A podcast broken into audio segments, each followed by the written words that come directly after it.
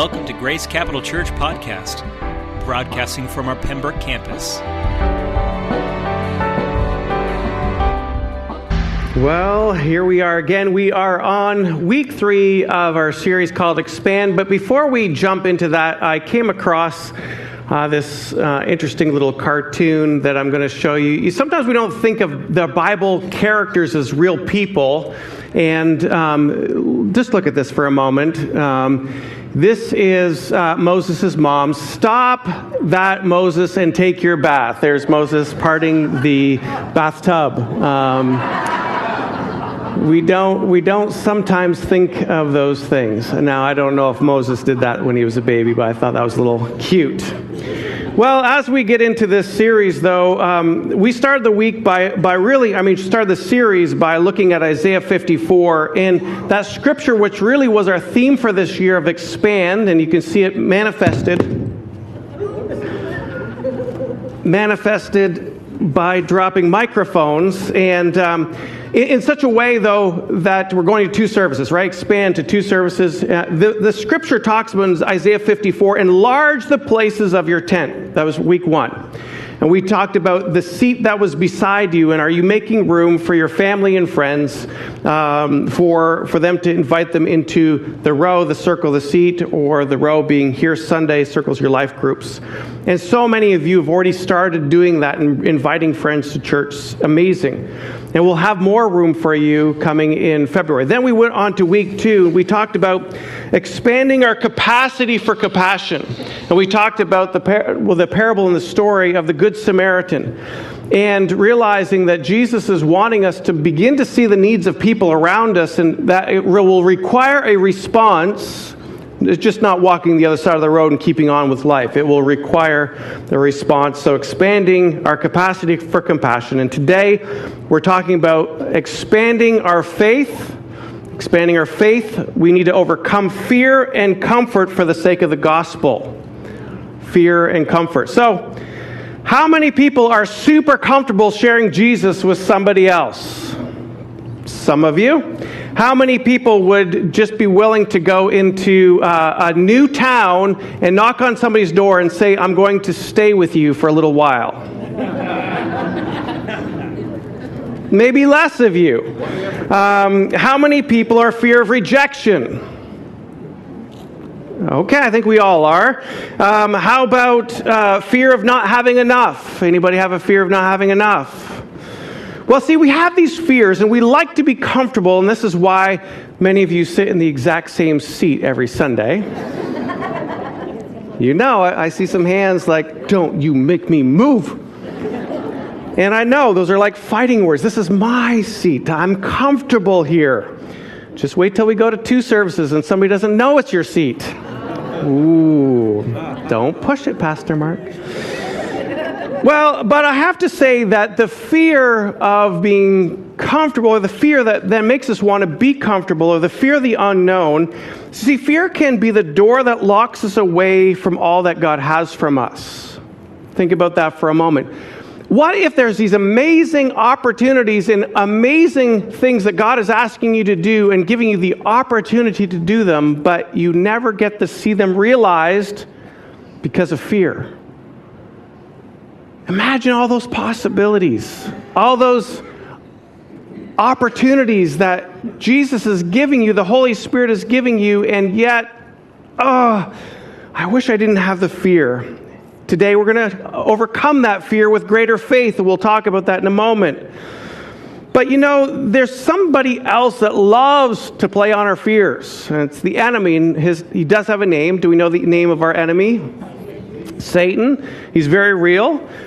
His little task force, if you will, or his little guys, they're demons, but all they are is fallen angels. They're nothing to be afraid of, but yet they play on our emotions. He's had thousands of years to know how to perfect playing on our emotions. And so as long as the enemy knows that he can play on our fears, then it paralyzes us to doing the very thing that Jesus has for us to do. Well, I want you to look in Luke chapter 9, and we're going to spend some time Luke chapter 9, Luke chapter 10. If you take your Bibles, how many people actually brought a physical Bible? Raise them up. I love it. I love it. How many people have a Bible on their phones? Raise them up. Equally as well. Okay. Turn to Luke chapter 9, and we're going, hey, there's a little point of getting uncomfortable. Some of you need to raise your hands and worship. Some of you need to step a little bit and worship. All right. Again, that's not the point. We want to be able to bring the gospel to Jesus, the gospel of Jesus Christ to our world. And some of you need to tone it down when you're taking it to the world. I'm just saying, don't go speaking in tongues to them while you're trying to share Jesus with them. You're going to make them run away. Okay, so here's what I would like. When Jesus sent them out, there is a manifestation that takes place wherever his disciples went, his followers went. These are the common things. The sick were healed, and the kingdom of God was proclaimed.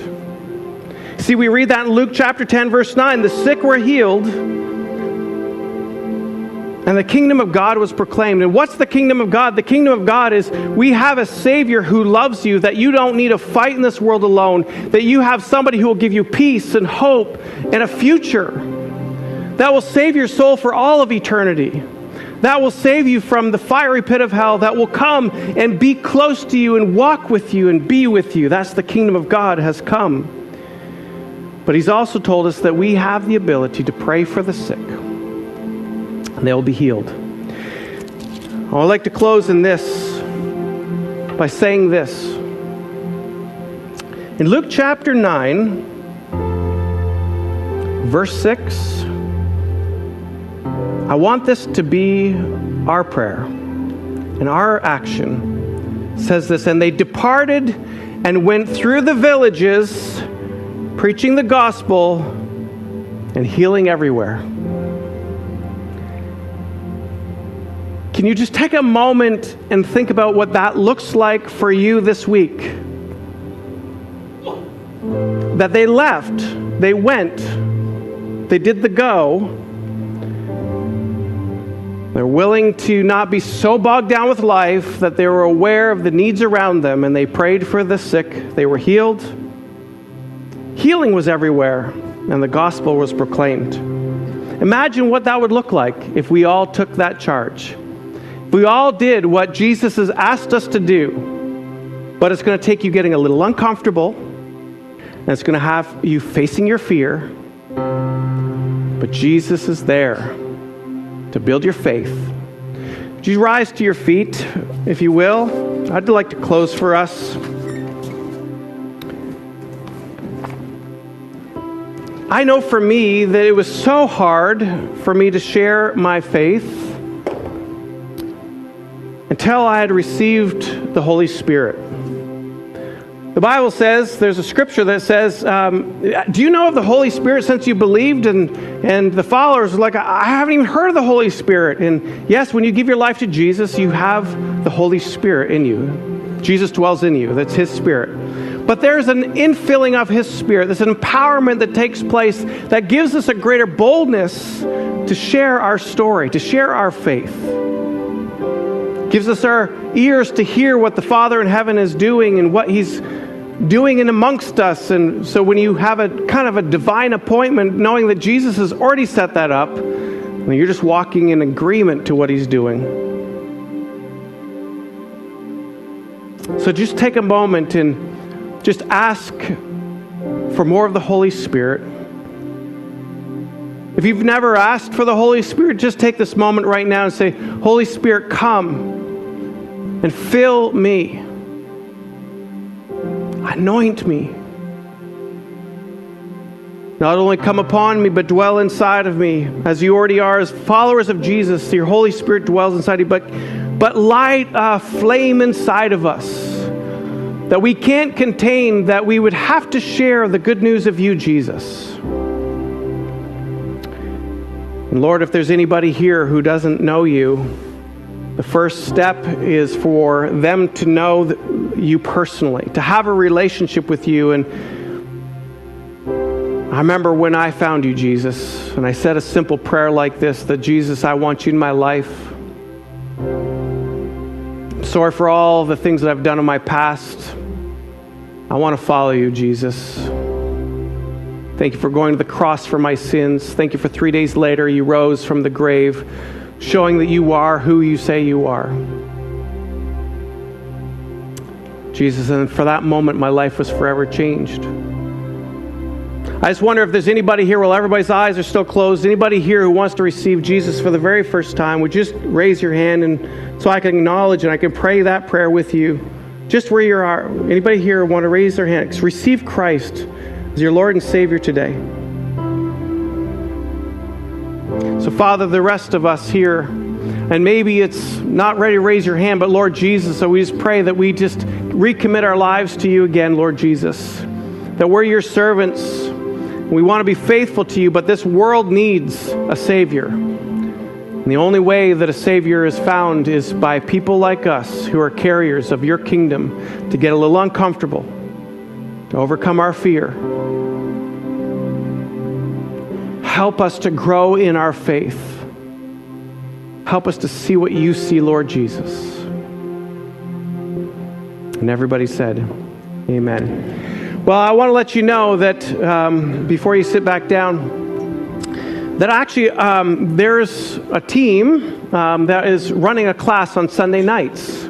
If you say, you know what, I want to do this, I want to pray for the sick, I want to share my faith, I don't know how, this Sunday night, come out, because it'll be a 9-week course, 8-week course, teaches you how to share your faith, how to pray for the sick so they'll be healed, how to deal with demons, all those things that Jesus said how to do.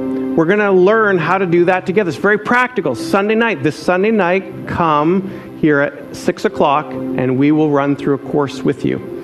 So, I don't want you to leave here feeling like, that's great, but I'm not equipped. We will equip you. The other thing, before you go, today's annual meeting. So at 11:15, we're going to start our annual meeting. It is a members meeting, but anybody who's not a member are more than welcome to participate. It's just those who need to vote. You have to have gone through our membership class to participate in our voting. But we would just welcome you to be a part of that. Well, thank you guys so much for all that you do. Remember, night of worship this Thursday. Sunday, come to the class. Night of worship, Thursday night, we'll worship together. And if you need to stick around for annual meeting, we'd love to have you. Otherwise, have an amazing week. Love you guys.